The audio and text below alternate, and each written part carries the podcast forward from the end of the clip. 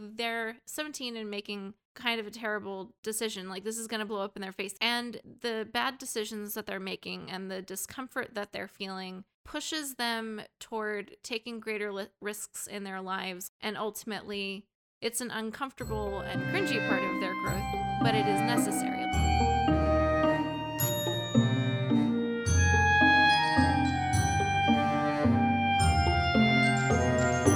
Hello and welcome to Unramblings, a podcast about stories and storytelling. I'm Fafix, And I'm Charlene. and this week we're going to be discussing Alice Wu's The Half of It. Before we get into that, we do want to take a quick moment to welcome our latest patron, Kari Busik. We appreciate the support. If you would like to become a Patreon, help support the show, and get extra content, you can sign up at patreon.com forward slash unramblings for as little as a dollar. You get access to things like these live recordings where you can chime in with questions and criticisms and all that fun stuff. Mhm. So before we delve into it, we'll obviously be spoiling all of the movie, half of it. If we have any other spoiler warnings or content warnings, we'll drop those in right here. Hello from the future. Weirdly, we have a couple of very light spoilers for Beauty and the Beast. That's about it. As for content warnings, there's brief discussions of mild racism and homophobia. I think that's it. Yep, back to the past. Welcome back. I'm told it's my turn to do the summary of the work this time. So, I don't think we need to go into huge detail on this, so very briefly, it's a modern day retelling of Cyrano de Bergerac, in which a guy asks someone else to write letters to their Crush. crush. That's a good word. Um, to woo them, but hilarity ensues. This has a fun little twist on it because the guy is asking a girl to write the letters, and there's an LGBT element in that relationship. It keeps getting built that way. I see that that's how it's described everywhere. Mm-hmm. And I think it probably sells the movie very short, as I think that there's a lot more depth to it about the journey that Ellie, Aster, and Paul all go on to sort of self discovery and branching out and expanding their horizons. So it ends up with nobody getting together with any of the other people and all going off to do the things that they would really want to do if society didn't hold them back in the way that it has been. Mm-hmm. I think that's a pretty good summary. Thank you. Very shallow. I mean, it's a summary. Yeah. Okay, so let's get into it. So when our friend was like, "Hey, you should go and watch this movie and do an episode on it," and then they said it's a teen romance, one of the first questions that we had to ask was, "Yeah, okay, but how much cringe is there in there? Because we don't really do cringe." And they said, "Not as much as some teen romances." Was dodging the question. The movie has some very uncomfortable moments in it. Mm-hmm. Like social discomfort. Yes. But I think that those are well done in that I think they represent something important within the story. Yeah. I don't think you could tell the story without them. Not in a way that would actually land. Yeah. Like discomfort and the necess- necessity of discomfort and bad decisions sometimes is it kind of important. It's a part of their growing, certainly. Yeah. I think cringy, like social discomfort moments like that, that you and I are so sensitive to, and I know a lot of people we know have similar feelings about scenes like that. I think that relates very strongly to this kind of through line of the fact that like they're 17 and making kind of a terrible decision. Like this is going to blow up in their face. There's no way this ends well. And it's all very uncomfortable, but it's uncomfortable for them too. They know that this can't go on forever. And the bad decisions that they're making and the discomfort that they're feeling pushes them toward taking greater li- risks in their lives, like for their lives, and ultimately sets them up to make more of themselves than they would have otherwise. And it's an important part of their growth. It's an uncomfortable and cringy part of their growth, but it is necessary. Like if they never did anything socially uncomfortable or took any risks in the way that they did, they would all end up in this path of least resistance life that each of them kind of sketches out early on. Aster would have married the most popular guy in school who's also sort of the town darling, and that she doesn't even really seem to be all that into, but like her parents really like him and he likes her, and it's sort of a Gaston situation where like no one in town can uh, think of any good reason that you wouldn't want to be with him, kind of a thing. And so she would just end up marrying him and having kids and staying in this small town for her whole life. You say that Trig is like the town darling and that her parents really love him. And like he's very popular at school for being who he is, I guess. But like I don't think Aster's parents like him. I think that they like the fact his family is rich. Like Oh, sure. even like you hear the other girls at school talking about like how great it is that Aster gets to be with Trig hmm. because well Trig's family like owns half the town and who else would you want to be with than the person who owns half the town? Like- yeah. But so she would have been set up for this like pretty cushy and unchallenging lifestyle where she was just kind of the wife of the person who owns half the town and presumably a soccer mom and stuff. But what she ends up pursuing instead is art school and the chance to be an artist and pursue the things that she's actually interested in doing, even though that creates more risks.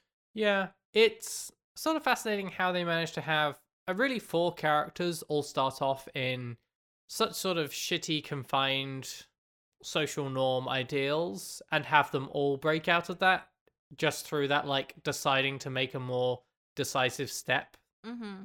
Paul, Ellie, and Aster obviously all do that as part of the main thing, but Ellie's dad also makes some bold choices to move on with his life. It's unclear exactly to what extent that goes, but at the end of the movie, we see that he's using the automatic train signals that he doesn't trust at the start. He's pushed Ellie to go to college further away because he doesn't need to be holding her back. Um, seems to sort of come to some sort of peace with a lot of that. And he's clearly been working on his English because you see him practicing it, like using English a lot more at the end of the movie, Mm. which was a thing that held him back professionally, is the fact that he didn't have as much facility with English and his accent was very thick. So that's something else that he has decided to work more on and potentially remove that barrier because he has the PhD that is required. Because that was the thing Ellie says is like someone was promoted over him who was less suited for the job just because he could speak English without an accent. And so that's the thing where like this was supposed to be his jumping off point and he just sort of stalled out. And so I think that's a sign that we're supposed to read as him deciding to also try and push for something greater in his professional life. Yeah. I think that, particularly at the start of the movie, like every shot is very grey. Mm-hmm. It's a really great choice to have the film feel very dull at the beginning, where all the characters are in this position of just, they're just going to keep on going. And there was one moment in the film that really, like when I first saw it, I thought was stupidly ridiculous. And it's the Paul making the football point touchdown. Is it a touchdown? I think it's a touchdown. or is it a goal? I don't know. Does he have to like put it down? I think there that? are he, like, goals and touchdowns. Like not every there are points for other things than touchdowns, I believe. Okay, this is not a sports podcast. It's not a sports po- very Um, clearly. when Paul takes the ball into the point scoring area and scores the points, and they yell that this is the first goal they've scored in 15 years. yeah. And like the whole school is making this huge deal and putting up banners of he put us on the board. Like they didn't score any other points in that game. They didn't win, certainly. It was the one thing. Like I think they at it was still like 42 to 6 or something. Mhm. I don't understand football scoring. And like at first that seems like a hilarious joke. Like we just had to pause the film to laugh about that for a moment. And be like, what? They had n- that team hasn't scored in 15 years. Like, not even hasn't won in 15 years, but has not scored in 15 years. but it does such a great job of illustrating the point of the movie. Yes. Because your reaction to they didn't score in 15 years, certainly my reaction is why did they still have a team? Why did they bother? Why was it worthwhile? Mm-hmm. And kind of the answer there is it isn't. And that to, I guess, how can I say this without sounding like a dick? To reach your full potential, you need to branch out, do something different. And if you just keep going in the same rut, you're not going to get anywhere. Yeah. I feel like there was a more intelligent way of saying that. So if you want to try again, feel free. Yeah, I mean, and I I want to push back in some ways because like I understand team sports are supposed to in some ways be their own reward in that, you know, you're learning a lot of very important life skills and things like that in terms of working as a team and relying on each other and a lot of social skills and things like that. But with the way, especially like funding works and organization works, like at least a team that doesn't like bring anything to the school in terms of recognition and things like that tends to be pretty undervalued and underfunded and under involved like you it doesn't attract good players etc which you know so if you weren't even scoring any points for a while like that could potentially like feed in on itself. But so like there's a part of me that's like well i mean i guess if they have a team because they still had kids who wanted to play or maybe because it's a cultural thing which i think is probably more what they're going for of like no you have a football team. Like it's just what you do. And that would go along more with what the overall point of the movie is. Like you can't just do things because it's what you're sort of expected to do and your heart's not in it and it's not actually what you want. It's just the path of least resistance trying to not do it or to do something else would be more of a risk than you're willing to take Yeah, I think that it depends on how you're looking at the football team in the movie, though, because I don't think that the movie is dealing with the football team as a football team. no Like, it's not a movie about football. right And you never actually see Paul with the rest of his teammates or anything. Like, there's a couple of drills where he's running, but that's Mhm. about it. And when it's noted that he's improved a lot with his running because he's been chasing Ellie on her Ellie bike. on her bike. He's been running to keep up with a cyclist for hours, you know, while they're chatting. And so it's a case of his friendship has made him better at football. Right, which is the thing is that it's very much a plot device rather than a sport within the thing. It's the side effect of him pushing to be better, to make quote bold strokes. It's had this knock-on effect that's largely symbolic. Yeah, like well, it could have been anything within the film. It happens to be a football team because it's a story about a small American town and small American towns care about football. mhm. I understand as an expert on small American towns. Uh, yeah, it's an, an illustration of working to pursue what you want and you know stretch yourself and grow in any area. Like it improves you as a whole. All of our experiences aren't necessarily so that we'll be the best or the expert or do something really great in that one experience. Like we become better people and more well-rounded people and develop confidence and efficacy and the courage to keep making choices and move forward. it's almost an interesting choice that Paul's improvement comes in the form of he's become fitter and runs more and therefore can run all the way into the end zone Yes. and not say an improved communication with his teammates. Hmm. And I think it's because the film is looking at all of them as individuals Mhm. growing on their own out of that community Sure. as getting out of that societal trap that they're stuck in. Yeah. Well, I also really like that much like with the overall plot where like no one ends up getting the girl or any of those things that you would expect as like a metric of success for something like this, they don't win the game. They score a point. They make progress. They are demonstrably improving and developing in skill. And that's exactly what happens through this weird three-way relationship that they kind of have where they improve in their communication skills and in their social and emotional skills and in their courage and confidence to pursue things that they want. But they don't actually specifically achieve any of those things. They just get to a point where they're moving forward. But I like how well that maps onto the fact that they also don't start a relationship at the end in any way. Well, I like that they all start relationships that aren't romantic. Yes, so that's And what I I, think mean. Like, like the stated goal at the beginning, the stated goal at the beginning of a game is to win in this kind of scenario, very pared down. And the stated goal at the beginning of this endeavor is for Paul, or I guess Ellie, when she also, since she also has a crush on Aster, like the default idea of what would be winning would be getting the girl, which is super objectifying, but you know that does not happen. They do not win the game. They do not get Aster, but they grow as people and have things happen that show that they are improving. Now that you mentioned it, actually, like early on when Aster comes back with the, uh, oh, well, I wouldn't have plagiarized, Mm-hmm. Ellie's reaction is, okay, game on. yes, like, That we're going to play this game. And, and she gets a point on the board at the end, mm-hmm. I guess is the point there.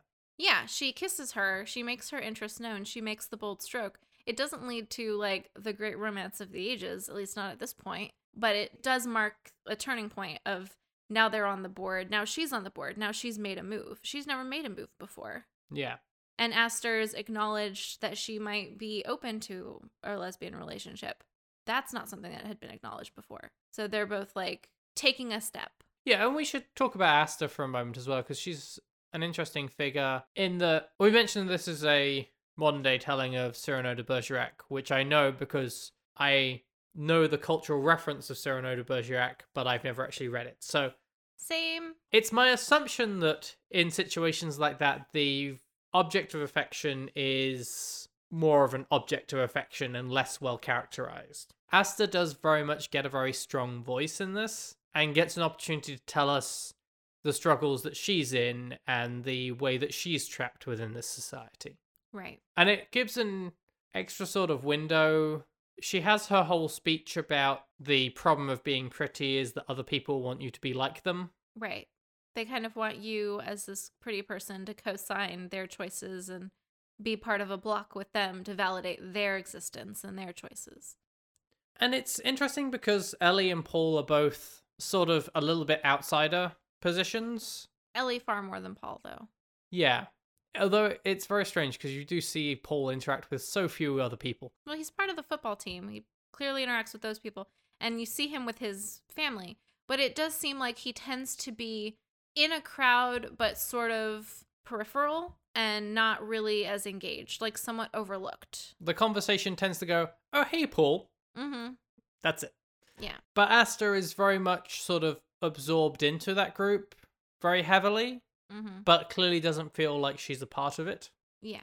It's somewhat orbiting her, it has sort of absorbed her, but she's just sort of there. You mentioned earlier that Trig seems kind of like a Gaston character Yeah. from Beauty and the Beast. When we were talking earlier, you mentioned the idea that you weren't terribly comfortable with the fact that it's never really acknowledged that she's cheating on Trig. Yeah. But I also am not really sure if we're supposed to draw the conclusion that she never actually agreed to be dating him in the first place, that he might have just assumed that his interest meant her consent to be in that relationship. Yeah. She is very much dragged along but into this situation where she's kind of a trophy, kind of maybe being pushed into effectively an arranged marriage. Mm-hmm.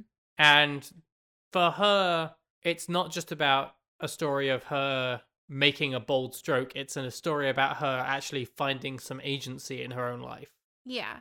It's like she's in this position that Trig is also in, where he's got all this privilege and money and everyone loves him. And because he's interested in her, it's basically like, okay, you've got the ticket to Easy Street. And why would you not take that? It's what everyone in town is singing about with like Belle and Gaston of like, why wouldn't she go and marry him? He believes it's a foregone conclusion that she's going to marry him, and he just has to say the right words or convince her, but that's clearly going to happen. And she, contrary to Aster, has decided that that's not what she wants. And Aster seems to know that that's not what she wants, but she has so many other voices around telling her it's what she should want that it seems like too big of a thing to fight the current. Yeah. And I think it really helps to set up the way that all of these people are learning the same lesson about needing to make some form of decisive action and like branch out from what society expects from them. But they're all coming from surprisingly diverse places Mm-hmm. because she's in this position of she needs to learn how to break out of this because she's just getting swept along. Mm-hmm. Whereas Paul is already trying. Mm-hmm. He doesn't need convincing. Yeah. He needs to have his horizons opened to understand what is beyond and to understand his limitations I don't know. as they stand. I, what I, I agree with you that he's already trying because he's already experimenting with new recipes. He's the one that He's- takes the agency to say, I want to write letters that sound better to Aster. Right. He's the one who is already striving to get the things he wants. Not only does he know what those things are, he is working toward them. He's in the phase of like recognizing the barriers. He's not at the point quite of overcoming all of them himself, and that's a big part of what he needs is he needs the support and the confidence to do that, to confront his mom about changing the recipe and to improve his own communication skills rather than trying to rely on someone else to communicate for him. But he's the one who's the furthest along emotionally and in terms of confidence and commitment. And he's also the only white male in this trio, which might have something to do with that. Like he's gotten a lot more messages from society that do indicate that you can do that than either of the female protagonists. Yeah, that's that's a fair point. He's got that idea that a lot of stories tell boys in particular of like if you just try hard and like that American dream idea, if you try hard enough, you can get whatever you want. And he was saying like love is how hard you work for it. Whereas Aster and Ellie, and Ellie in particular, don't have that view. They recognize that you have to commit and make the bold stroke, but it might not work. You might ruin your good painting and not get something great out of it. Yeah. Which is a reference that's constantly made in the film for people who haven't watched it yet. And it's basically this idea of like, you aren't going to get anywhere extraordinary unless you take a risk, but risks aren't necessarily going to pay off. That's why they're risks. He Yeah. doesn't believe that. He thinks dogged persistence will get you somewhere, which is that part of that perspective at the beginning of he's to get the girl. Yeah, I don't think it's too much to say that it's not a coincidence that the point at which he decides to try and kiss Ellie, Mm-hmm. um, having felt that he's put all the effort in and like has had this realization that they should clearly be together, it happens in front of a vending machine Mm. with that sort of consistent analogy about like the friend zone and like If I put in the right stimulus, I should get the right response. Mm, women aren't sex vending machines. Right. And I think that a big part of that too is again like a lot of the messages that boys get about relationships and about feelings and about emotional support and sources of emotional support is particularly in the last several decades. I mean, it wasn't always this way, but boys are socialized to not have emotionally vulnerable friendships and they're not socialized to necessarily think of girls as viable friends rather than romantic partners. And so there are a lot of boys and a lot of men out there who only get emotional support from their romantic partner. And so anyone who's providing them emotional support, it can be easy for them to mistake that for somebody interested in a romantic partnership. And I think that's kind of what happens there. He's realized that Ellie is emotionally very important to him, emotionally very supportive. He's found out that she has been working behind the scenes to try and help him with his dream. So he's gotten that mixed message of, oh, well, she ticks all these boxes that are labeled for a girlfriend to me, according to society. So clearly she wants me to kiss her, and that's what she wants us to be my girlfriend. And she's like, no, Yeah. we're friends, and that's where that needs to be. And of course, in true teen romance drama fashion, it's exactly when Aster walks in, etc. So Of of course. yeah, so you had. Why was she that. there? Who knows? She's really also likes Yakult, the yogurt drink everyone loves in this. By everyone, I mean Paul and Ellie, and the football team. the coach, I think, is the big yeah, part. the coach, yeah, of the football team. I think the last thing for the um like overarching story though, before we get more into some of the characters, is it has a very sort of strict act structure that's hard to miss because you have this sort of little philosophy quote card come up at regular intervals. Yeah. You have that full philosophy introduction, Mm-hmm. um, where you have the stuff from Plato's Symposium about the origin of love and the beings with four arms and four legs that get split in half and Yeah. try and find themselves. Along with a like drawn rendition that's very reminiscent of the origin of love sequence in Hedwig and the Angry Inch, which is great. So, and I imagine that was an intentional homage. It's entirely possible. It's hard to say whether they draw from the same source or from each other. So I'm But- assuming both. It is also an LGBT film, and I mean that circle is kind of small. yeah, the part about the origin of love clearly being fairly influential between being the introduction and presumably the name of the film being the half of it is in part in reference to the finding your other half that is not what this movie's about.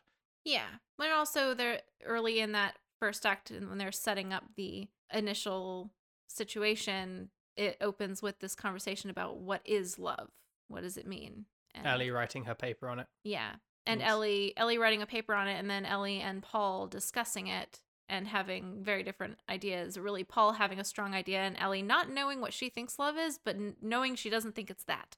Yeah. The sort of little philosophy things that drive the idea behind each section, like whether it's the conversation about what love is or the uh the hell is other people thing. Right. That I think is very well applied, particularly with like the Paul's understanding of it and being able to represent that to Ellie. Those being fairly important, but then I think the biggest thing I like about it is that the last quote that you get is attributed to Ellie Chu.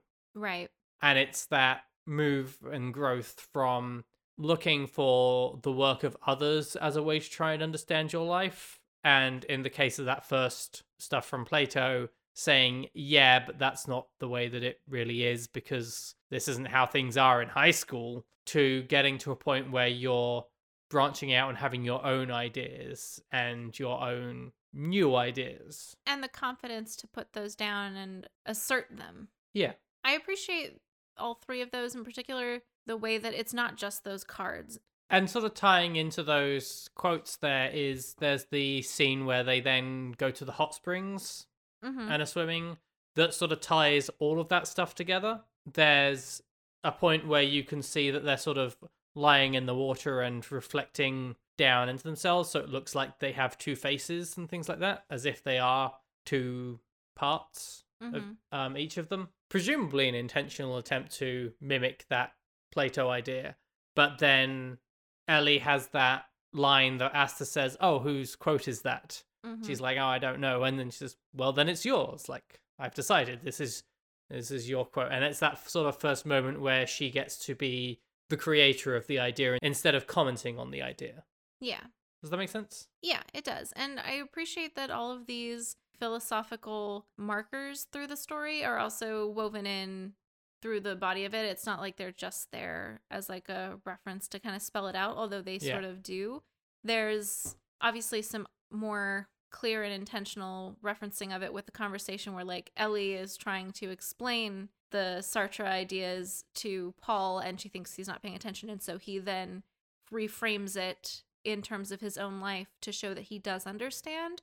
Yeah. But even beyond that, you know, pretty one to one and very, I mean, a bit heavy handed maybe, but like very obvious way of weaving it in, it's just that larger theme of the hell is other people thing being that other people's assumptions and the framework built by other people in the small community that they're in has formed all of these paths that they're all feeling trapped by or pushed down. For Aster, if she ends up going with just the way that everyone seems to think she should for her life to be best, that she will wake up in 30, 40 years regretting never having pursued her art and just having stayed in this small town with this guy that barely sees her except for the attention she can bring him because it was expected and not because she wanted it. It would be because of other people. And it's the same thing with Paul. Like, if he never does anything but make the same sausage his family has been making for generations and never even tries to see if his other ideas will take off, it will be because of the expectations of other people. Yeah. It's interesting how Ellie is the fuel for a lot of this stuff. I think the perspective that the film gives us is fascinating for this because a lot of it is told through Ellie's voice. Mm-hmm. And it's intriguing from that because she's writing the letters to Aster Mm-hmm. and you hear her reading them when Aster should be imagining Paul's voice saying them.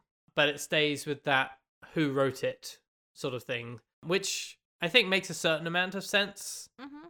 Because she's the main character. It's from her perspective, as you said. So she knows she wrote them. So it's in her voice. But there's an extent to which Aster knows that she wrote them. Like she Mhm. acknowledges at the end that she kind of always knew. Yeah. And we get the idea that even though Ellie tries to write in different ways, her voice comes through. It's a strong voice because there's the whole stuff with her teacher. Yeah, because at the beginning of the film, the whole reason that Paul has sought her out to write the letters to Aster is because she writes term papers for people for money. And her English teacher totally knows, you know, which ones she's written, but she would rather read Ellie's writing than some of the other students and also just doesn't care that much about it. And so, but it, it is one of those things of like, you might think that you're obscuring your voice, but you really aren't. The And- teenage Yeah. dilemma of you think you're being clever and you're not. Yeah, sometimes it's just that the adults around you have decided that this is something that you need to deal with the consequences of. It needs to reach its logical conclusion. Those people will eventually be in a situation where they have to take a standardized test and they can't write for crap and they're going to fail. You know, like, or they're going to be in college and they won't have an Ellie, but they'll pay someone else to do it. You know, the people who can pay their way out will always be able to pay their way out. And so, nah, I can kind of understand it. I mean, from an educational ethics perspective, obviously it's not the move, but. But I can also understand why, after years of it not ever amounting to anything, when you try to do something about it, being like, well, you know what? The kid probably needs some money and practice for their voice. And that's somebody who's actually maybe going to do something with it. Ah.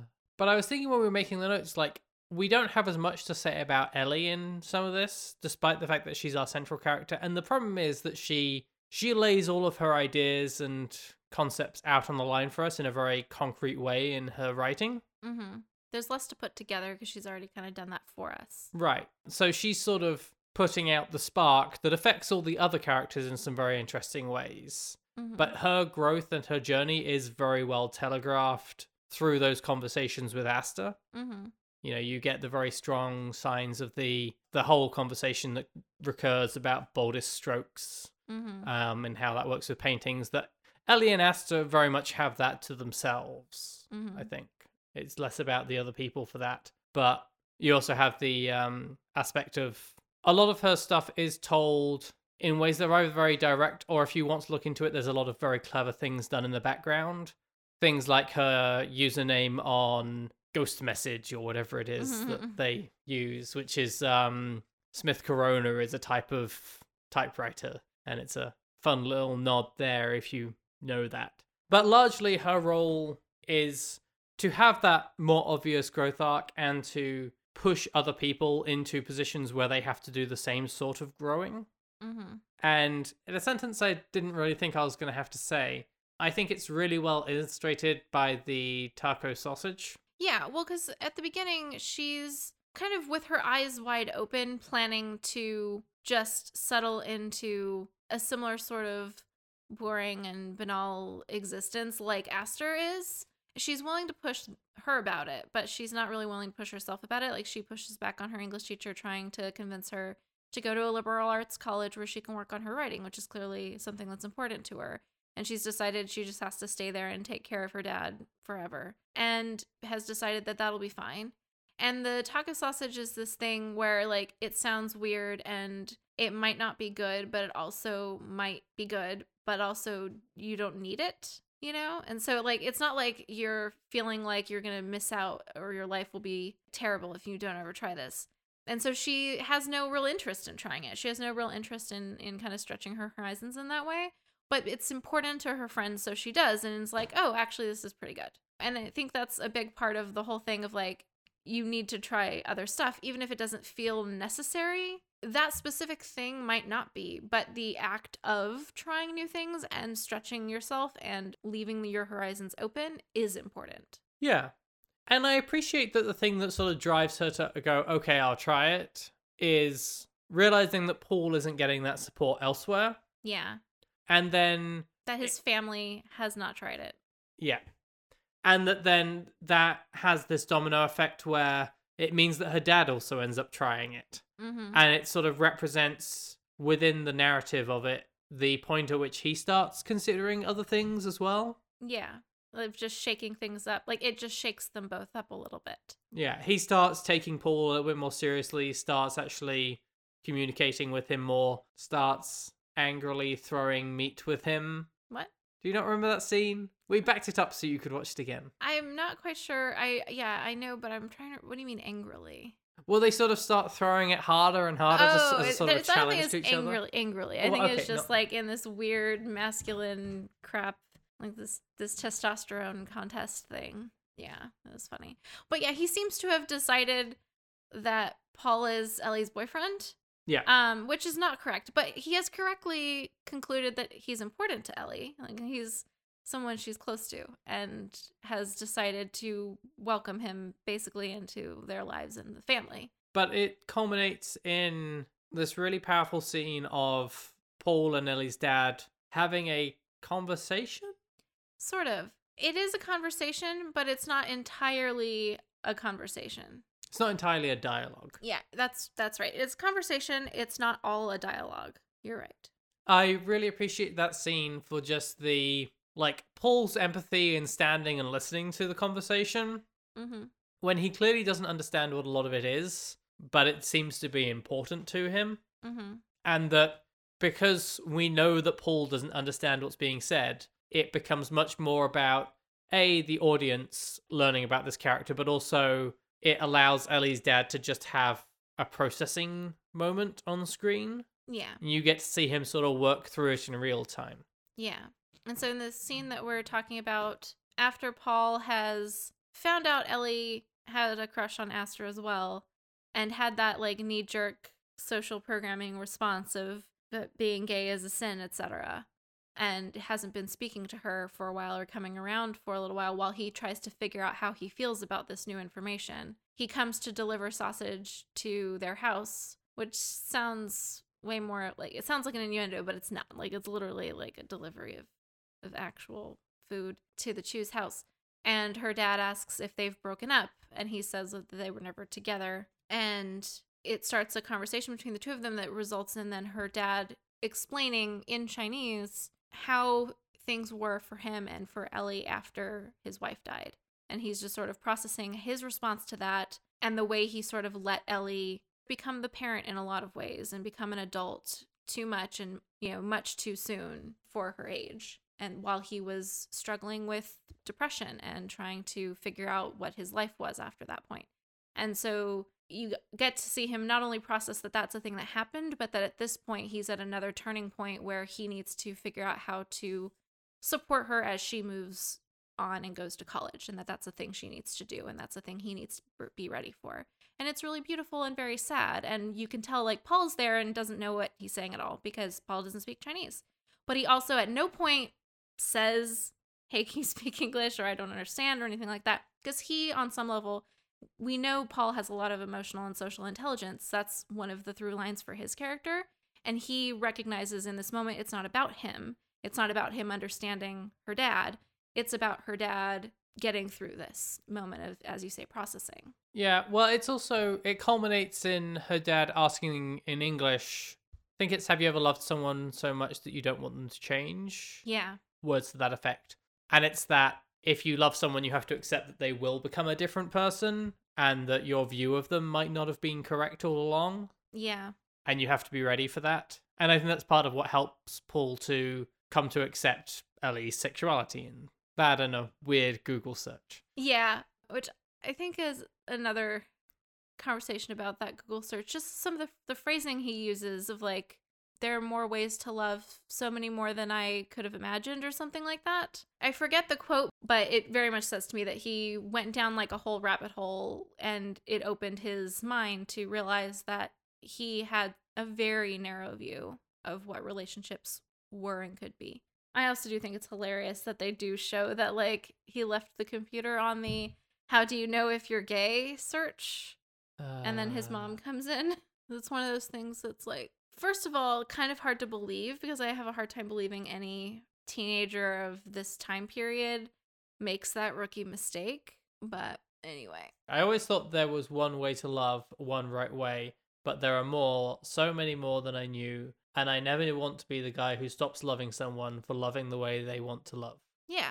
Don't you know do you see what I mean? Yeah, like like uh, more than I knew, and that tells me that he learned about more than just it's okay to be gay or lesbian or have same sex love. I think that he went beyond that in his rabbit hole of discovery of kinds of relationships and kinds of love, yeah, I think that's fair. and came away from it with a much more inclusive perspective. Which we sort of circled around this point a little bit now, but one of the things that I really love about this movie, and one of the things that I think makes it a little reductive to say it's Cyrano de Bergerac but gay, Yeah, Um, reductive. Is that there are characters in the movie that are LGBT. There are characters in the movie who are Chinese and do receive some racial hatred because of it and some cultural awkwardness because of it.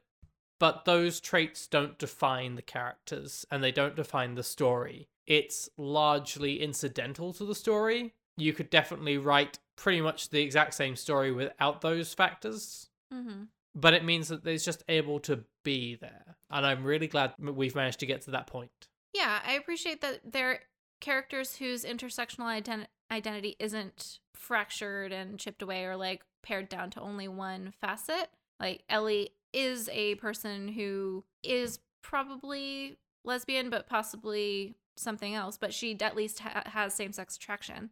But she is also someone who moved to this country when she was five and is bilingual and is Chinese and is one of the only Asian people in the community. The other, it appears, being her dad, and is subjected to racist bullying. It doesn't appear to rise to the level of being dangerous to her life, but it's certainly socially hurtful. And it doesn't seem to be a huge part of her life, but she's very much marginal in that community. And that's not something that this shies away from and doesn't try to pretend that she's like the only Chinese person, but she's very popular or something.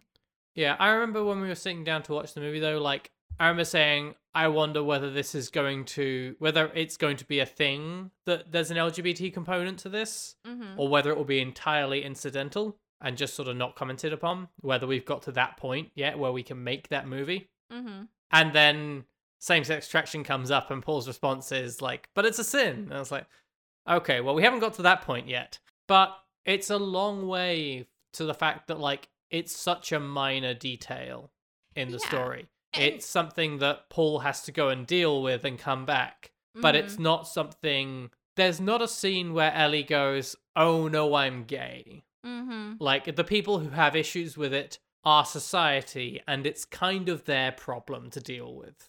Yeah. And it's a thing in a way that would be weird for it to not be a thing in this setting. It's in small town, rural, somewhat closed minded. Everyone's expected to kind of take over the family business, America. And yeah, that's a pocket of this country, along with a lot of the country in general, where there are people whose knee jerk reaction to hearing that someone is gay is to go, oh, well, then you're going to hell. Yeah. And th- that's what I do like about it is that it does it portrays it realistically. It doesn't try and like whitewash the issues to pretend that everything would be perfect, Mm-hmm. but it isn't the defining point of the story and it isn't the defining point of any of the characters. Yeah.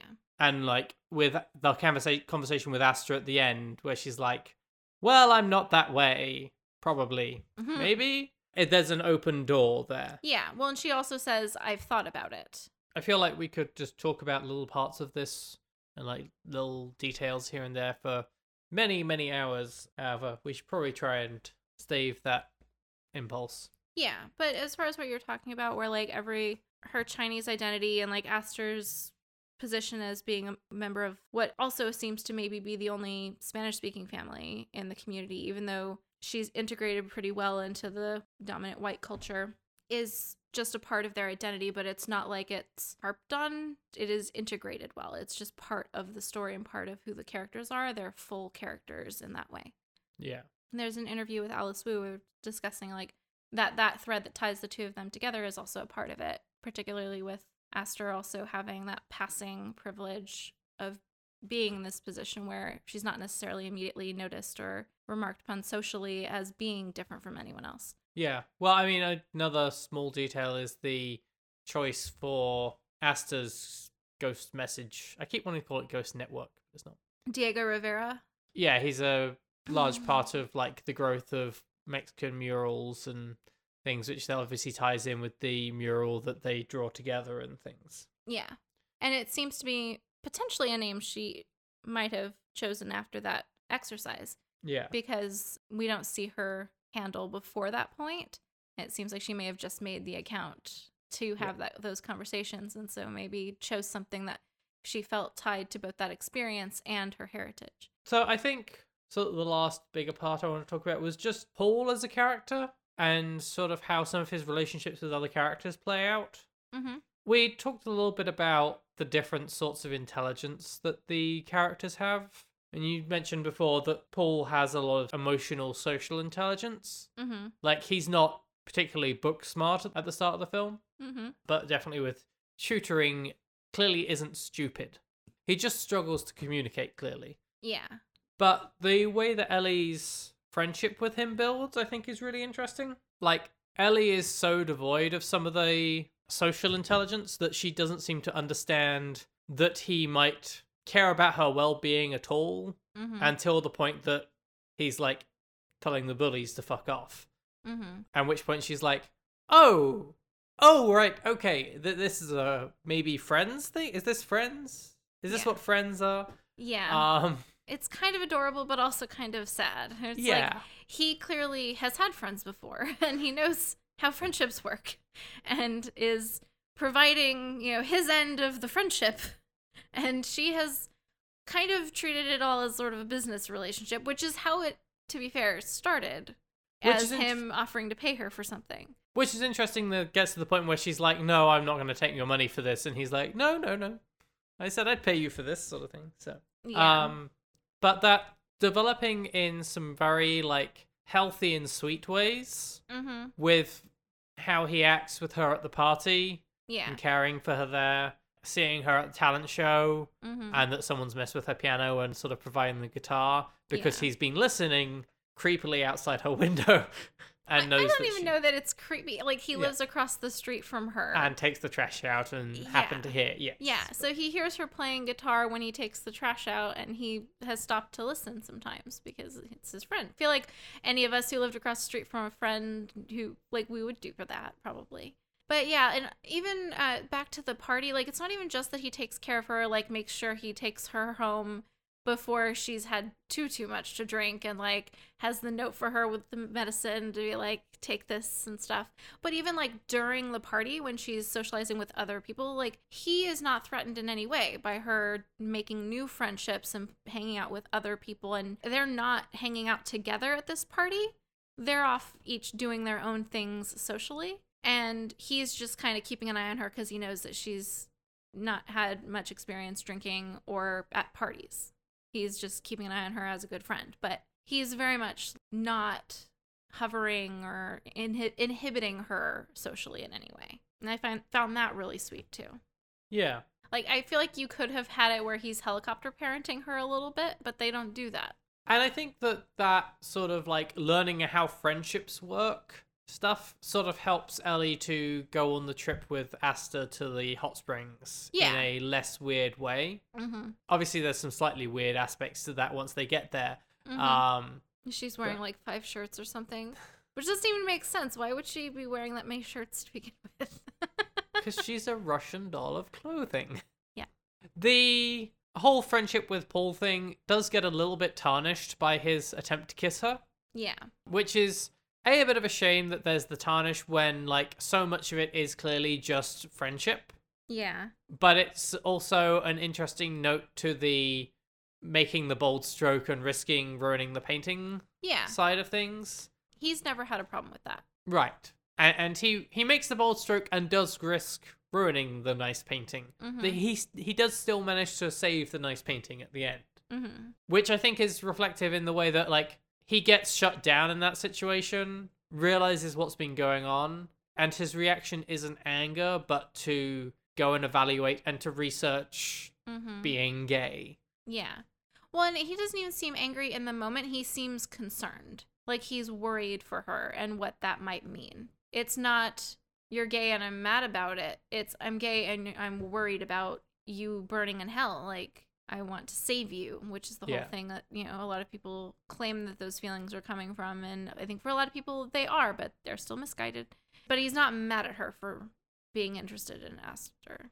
Yeah. But I think he feels stupid for it. he does feel stupid and that's hurtful to him like that hurts which is understandable and it's a thing that had come up before a little bit sort of but it had sort of been smoothed over Oh, with the like her talking about what love is like and yeah and it very much how seemed- beautiful Aster is and yeah and it very much seems like she's sort of in love with aster and he puts that piece together but then she sort of reassures him that that's not the case and so then when that comes up later i think he feels extra stupid because he did kind of know and he let himself be talked out of Well, I don't think that he thinks that that's because she's in love with him. I don't think that crosses his mind as much. I think it's more he's like, oh yeah, that's how you should sound, and you can just imitate it, and I'm feeling it, and I can't even sound that way. Mm, It's okay. how I read that scene. I thought that he was concluding that she was into Aster. Mm. We'll have to go and watch it again. Damn.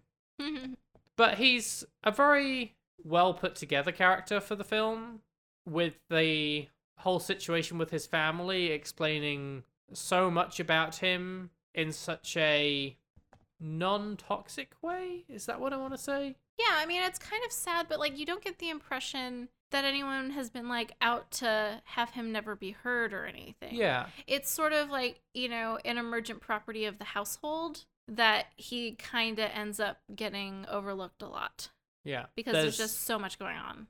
there's a lot of people who are louder than him and Mhm. were around before him, and that consideration just isn't taken.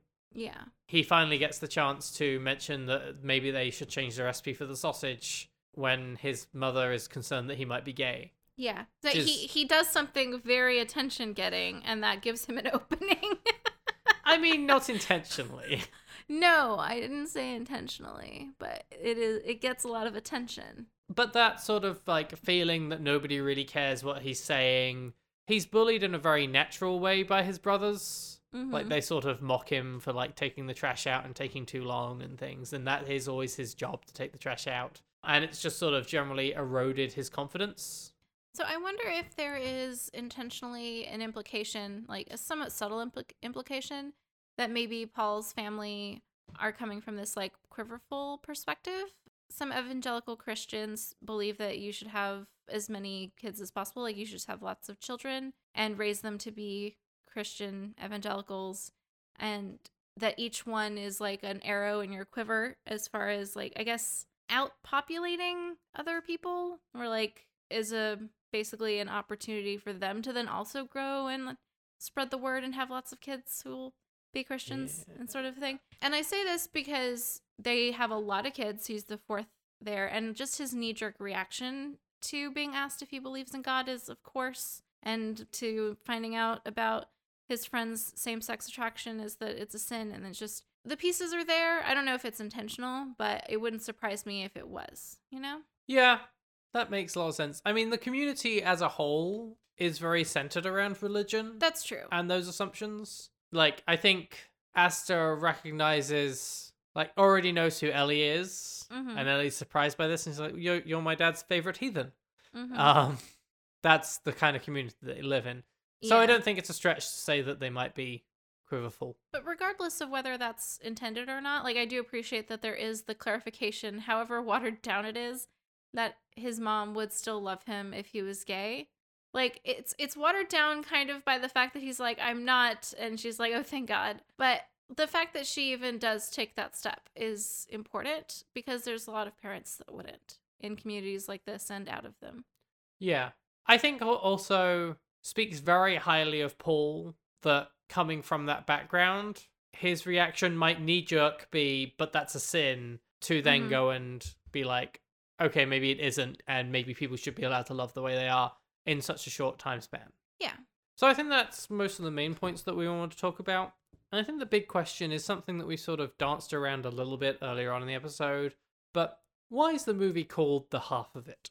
Well, I would say my answer is that it's a couple of reasons. There's first of all, there's the Plato reference, obviously, where like each of these people are kind of from that origin myth, like half of a person, and like sort of trying to find or woo their other half. But I don't think it's just that, because I think it's also in greater part because everyone's making assumptions about everyone else and like the community sort of assumes what people's lives lives are going to be and like sort of sets path for everyone but they don't know the half of what each other are going through. And I think that's most clearly demonstrated through Aster's monologue about what it is like to be a pretty person and just her reflections on her life. Because it's, you might think you know her and that you know who she is and what her life will amount to from watching her in her place in high school, etc but you don't actually know the half of what's going on in her mind and what she's thinking about and what she wants and what she might do. And it's the same thing for all of them, except maybe Trig, who you probably do know the whole of it. Honestly, He might have unexamined depths. He probably does, but he's certainly depicted as not doing. He's actually an avid Lego collector. I believe that. he seems to be kind of befuddled by any suggestion of anything that is remotely unconnected to his idea of himself and his place in the world. Like he assumes that Ellie has a crush on him when there's really no evidence for that. And I do think that there's some subtext of why we're supposed to hand wave away that Aster is going and having these dates with Paul when everyone seems to believe she's in a, such a relationship with Trig that he's expected to propose at any minute now, including by her. And yet, no one seems to be concerned that this is cheating. And I do think that it's implied that he just sort of assumed she was his girlfriend and no one challenged it, you know? Yeah. I keep going back and forth on that. I think it could go either way. I mean, i- if it is that she's making a mistake and being terrible and cheating on him, that's also consistent with the other stuff. They're all kind of making a shitty moral choice in this Cyrano situation.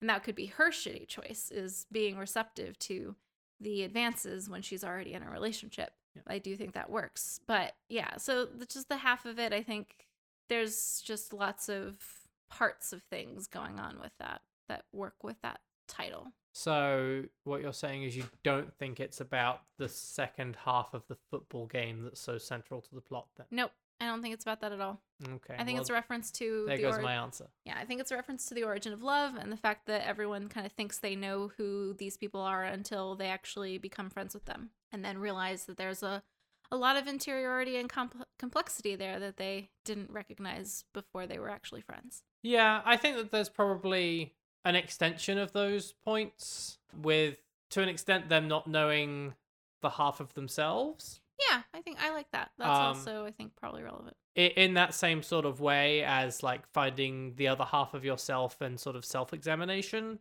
Mhm. rather than it being about soulmates in that situation. Mhm. I think there's a nice se- several layers to it there, but I Mhm. think it's all sort of around those couple of points. It's a clever name, It is. It works well in a few different ways. which is something you could say of most of the movie. Really, is that there's there's a lot of eh, clever little layers and details woven in there. Yeah, and it's all packaged together and like woven together very elegantly. Yeah.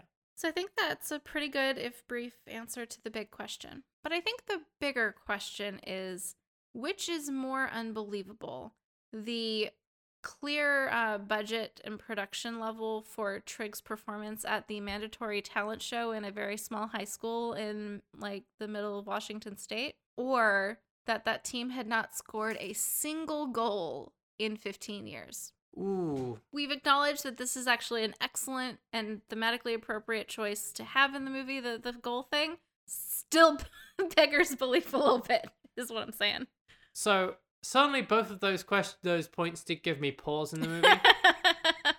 um, he had fucking, um, like, uh, fireworks. What are they called when they're on stage? pyrotechnics. Yes, that's it. Did he have pyrotechnics as well? I think he did have pyrotechnics. just the number of lights, the wireless Mhm. guitar, the headset, all that. So, as someone who's done like backstage work at a high school in a sort of similar sized town, hmm like, no. Yeah. Frankly.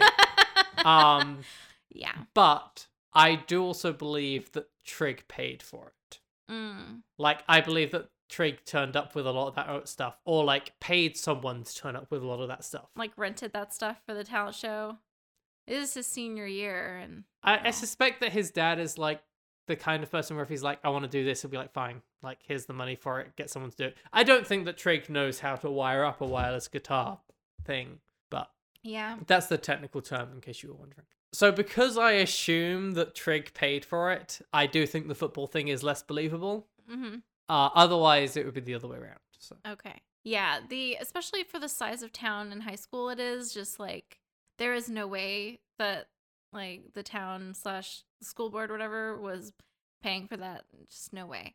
I've been to schools that had like a really high level of production for like their theater department. Uh, like I've gone to like a high school production of Les Mis at Maury High School in Norfolk that had like rotating sets and stuff.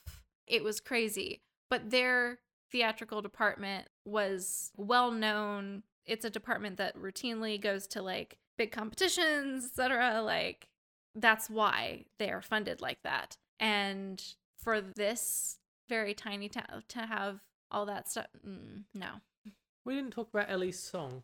mm, clearly about her mom. Didn't talk about her mom either. As I say, like, it's this weird thing where I'm like, we we talked for a decent amount of time, and they still have a lot more to say about this film. Uh, I don't know that there's as much depth to some of those things, though. Yeah. And we are trying to keep these short.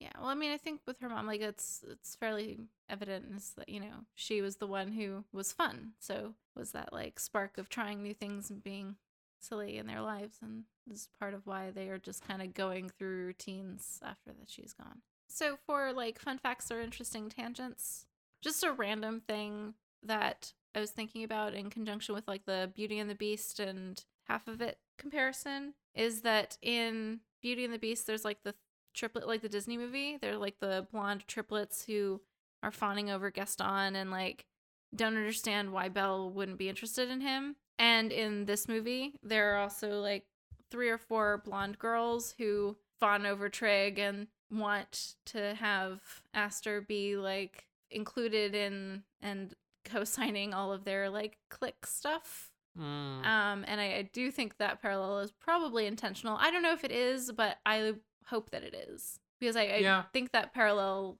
works very well with like the Gaston Trig thing with Aster being Belle, but being a Belle who's more trapped by social pressure than Belle in Beauty and the Beast at the beginning. Yeah, that's fair. I probably need to go and watch Beauty and the Beast again. Yeah. Like I could totally imagine there being a scene of Trig doing a commercial where he's doing a, a deadlift of them on a bench Yeah. the way Gaston does in that opening number. Yeah. And they could be like, ah, in the way that the triplets in Beauty and the Beast do. And then he goes, buy, Carson's gravel. Yes, exactly. Uh, okay, I think that wraps up the episode. It does feel like we could do another episode on this movie, but It's a very good film.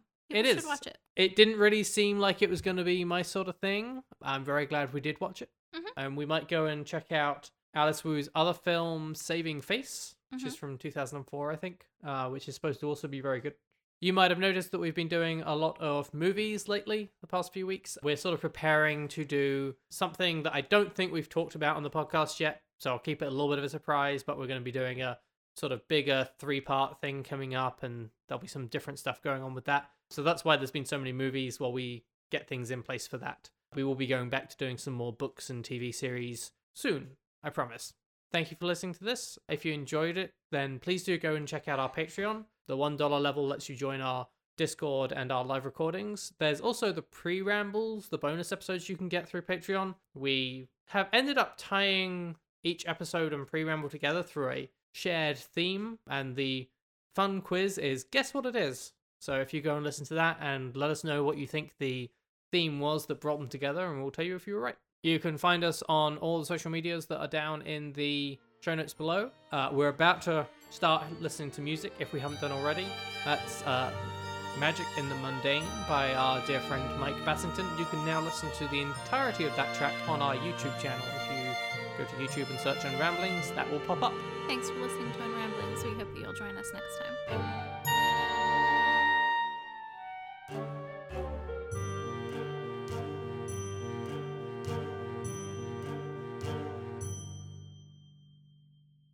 Thanks for listening to Unramblings. We hope that you'll join us next time. I Nope. wasn't done, but okay. Thought you were looking at me like I was supposed to say. the oh, oh. I, I was just pausing, trying to remember the next oh, thing. Oh, okay. Well, then go ahead and say the next thing, and I'll put my thing at the end.